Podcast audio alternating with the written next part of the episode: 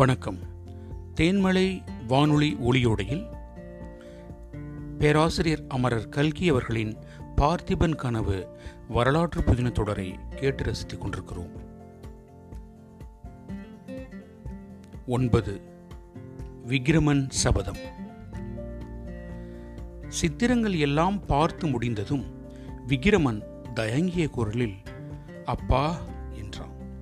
மகாராஜா அவனை அன்பு கனிய பார்த்து என்ன கேட்க வேண்டுமோ கேள். குழந்தாய் சொல்ல வேண்டியதையெல்லாம் தயங்காமல் சொல்லிவிடு. இனிமேல் சந்தர்ப்பம் கிடைப்பது அரிது என்றார் ஒன்றுமில்லை அப்பா இந்த சித்திரங்கள் எல்லாம் எவ்வளவு நன்றாக இருக்கின்றன என்று சொல்ல ஆரம்பித்தேன். இவ்வளவு அற்புதமாய் சித்திரம் எழுத எப்போது கற்றுக்கொண்டீர்கள்? நமது சித்திர மண்டபத்தில் கூட இவ்வளவு அழகான சித்திரங்கள் இல்லையே என்றான் விக்கிரமன். மகாராஜா மைந்தனை கட்டி அணைத்துக் கொண்டார். என் கண்ணே என்னுடைய சித்திர திறமையை நீ ஒருவன் வியந்து பாராட்டியதே எனக்கு போதும். வேறு யாரும் பார்த்து பாராட்ட வேண்டியதில்லை. என் மனத்தில் இருந்த ஏக்கம் இன்று தீர்ந்தது என்றார். ஆனால் அப்பா எதற்காக உங்கள் வித்தையை நீங்கள் இவ்விதம் ஒழித்து வைத்திருக்க வேண்டும்? இந்த ஆச்சரியமான சித்திரங்களை பற்றி நீங்கள் வெட்கப்பட வேண்டிய அவசியம் என்ன? ஆஹா இந்த உருவங்கள் எல்லாம் எவ்வளவு தத்ரூபமாய் உணர்ச்சி பெற்று விளங்குகின்றன. முகங்களிலேதான் எத்தனை ஜீவக்கலை. இவ்வளவு ஆச்சரியமான சித்திரங்களை வேறு யார் எழுத முடியும்? ஏன் இந்த இருட்டு மண்டபத்தில் இவற்றை பூட்டி வைத்திருக்க வேண்டும்? எல்லாரும் பார்த்து சந்தோஷப்பட்டால் என்ன? என்று விக்கிரமன் ஆத்திரமாய் பேசினான். அப்போது பார்த்திப மகாராஜா சொல்லுகிறார் கேள் விக்ரமா இந்த உலகத்தில் எவன் அதிகாரமும் சக்தியும் பெற்றிருக்கிறானோ அவனிடம் உள்ள வித்தையைத்தான் உலகம் ஒப்புக்கொண்டு பாராட்டும். காஞ்சியில் மகேந்திர சக்கரவர்த்தி இருந்தாரல்லவா? ஒரு தடவை பெரிய வித்வத் சபை கூடி அவருக்கு சித்திரகார புலி என்ற பட்டம் அளித்தார்கள். மகேந்திரவர்மருடைய சித்திரங்கள் மிகவும் சாமானியமானவை. ஆனாலும் அவற்றை போழாதவர் கிடையாது. இப்போதுள்ள நரசிம்ம சக்கரவர்த்திக்கு இது மாதிரி எத்தனையோ பட்ட பெயர்கள் உண்டு. சித்திரக்கலையில் சிங்கம் கான வித்தையில் நாரதர் சிற்பத்தில் விஸ்வகர்மா. உலகம் இப்படியெல்லாம் அவரை போற்றுகிறது. ஏன்? அவரிடம் பெரிய சைன்யம் இருப்பதனாலேதான்.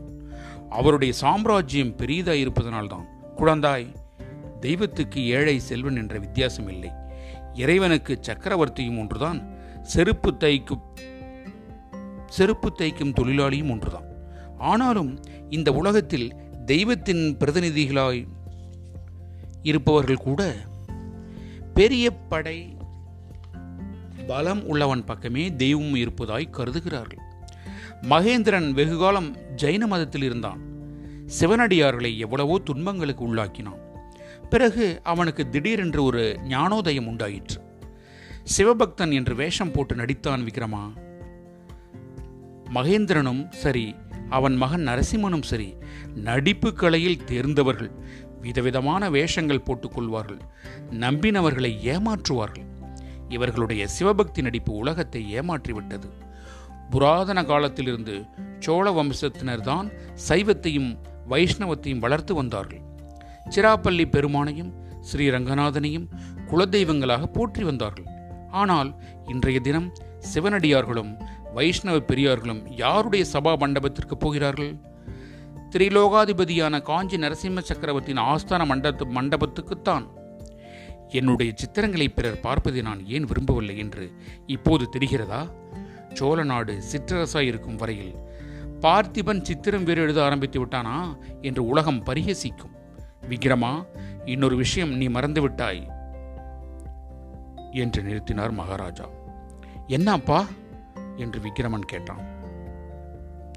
இவை கேவலம் சித்திர திறமை காட்டுவதற்காக மட்டும் எழுதிய சித்திரங்கள் அல்லவே குழந்தாய். என்னுடைய மனோரதங்களை என் இருதய அந்தரங்கத்தில் பொங்கிக் கொண்டிருக்கும் ஆசைகளை ஆசைகளை அல்லவா இப்படி சித்தரித்திருக்கிறேன்? இந்த சித்திரங்களை இப்போது பார்க்கிறவர்கள் சிரிக்க மாட்டார்களா? வீணாசை கொண்டவன் எட்டாத பழத்துக்கு கொட்டாவி விடுகிறான் என்றெல்லாம் பரிகசிக்க மாட்டார்களா? ஆகையினாலேயே இந்த மண்டபத்தை இப்படி இருள் சூழ்ந்ததாய் இப்போது வைத்திருக்கிறேன். இந்த சித்திர காட்சிகள் எப்போது உண்மை சம்பவங்களாக தொடங்குமோ அப்போதுதான் மண்டபத்தில் வெளிச்சம் வரச் செய்ய வேண்டும். அப்போதுதான் எல்லா ஜனங்களும் வந்து பார்க்கும்படி மண்டபத்தை திறந்துவிட வேண்டும். அந்த பாக்கியம் விக்ரமா என் காலத்தில் எனக்கு கிடைக்கப் போவதில்லை. உன்னுடைய காலத்திலாவது நிறைவேற வேண்டும் என்பது என் ஆசை. என்னுடன் நீயும் போர்க்களத்துக்கு வருவதாகச் சொல்வதை நான் ஏன் மறுக்கிறேன் என்று இப்போது தெரிகிறதல்லவா? தெரிகிறது அப்பா. என் கனவை நிறைவேற்றுவதற்காக நீ உயிர் வாழ வேண்டும். சோழ நாட்டின் உன்னதமே உன் வாழ்க்கையின் நோக்கமாயிருக்க வேண்டும். சோழர் குளம் பெருமை அடைவதை அல்லும் பகலும் உன்னுடைய நினைவாயிருக்க வேண்டும். சோழரின் புலிக்கொடி வேறு எந்த நாட்டின் குடிக்கும் தாழாமல் வானலாவி பறக்க வேண்டும் என்று சதாகாலம் நீ சிந்திக்க வேண்டும். நாளை மறுதினம் நான் போருக்கு கிளம்புகிறேன். யுத்த களத்திலிருந்து திரும்பி வருவேன் என்பது நிச்சயமில்லை. விக்ரமா? போர்க்களத்தில் மடிகிறவர்கள் வீர சொர்க்கம் அடைகிறார்கள் என்று புராணங்கள் சொல்லுகின்றன. ஆனால் நான் வீர சொர்க்கம் போக மாட்டேன். திரும்பி இந்த சோழ நாட்டுக்குத்தான் வருவேன். காவேரி நதியும் இந்த சோழ வளநாடும் தான் எனக்கு சொர்க்கம். நான் இறந்த பிற்பாடு என்னுடைய ஆன்மா இந்த சோழ நாட்டு வயல்வெளிகளிலும் கோயில் குளங்களிலும் நதிக்கரைகளிலும் தென்னந்தோப்புகளிலும் தான் உழவிக் கொண்டிருக்கும். அப்போது பார்த்திபன் மகனால் சோழர் குலம் பெருமையடைந்தது என்று ஜனங்கள் பேசும் வார்த்தை என் காதில் விழுமானால் அதைவிட எனக்கு ஆனந்தம் அளிப்பது வேறொன்றும் இராது. எனக்கு நீ செய்ய வேண்டிய ஈமக்கடன் இதுதான். செய்வாயா விக்ரமா? இளவரசன் விக்ரமன் செய்வேன் அப்பா சத்தியமாய் செய்வேன் என்று தழுதழுத்த குரலில் சொன்னான். அவன் கண்களை நீர் துளித்து முத்து முத்தாக கீழே சிந்திற்று.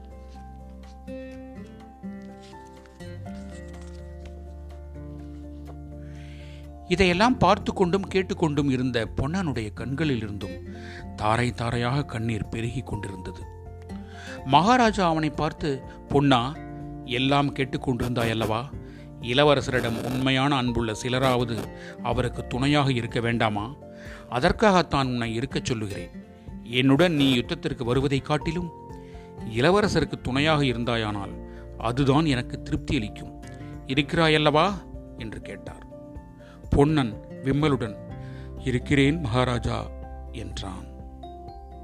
குரல் வண்ணம் கவிஞர் சே. ஜெயக்குமார்.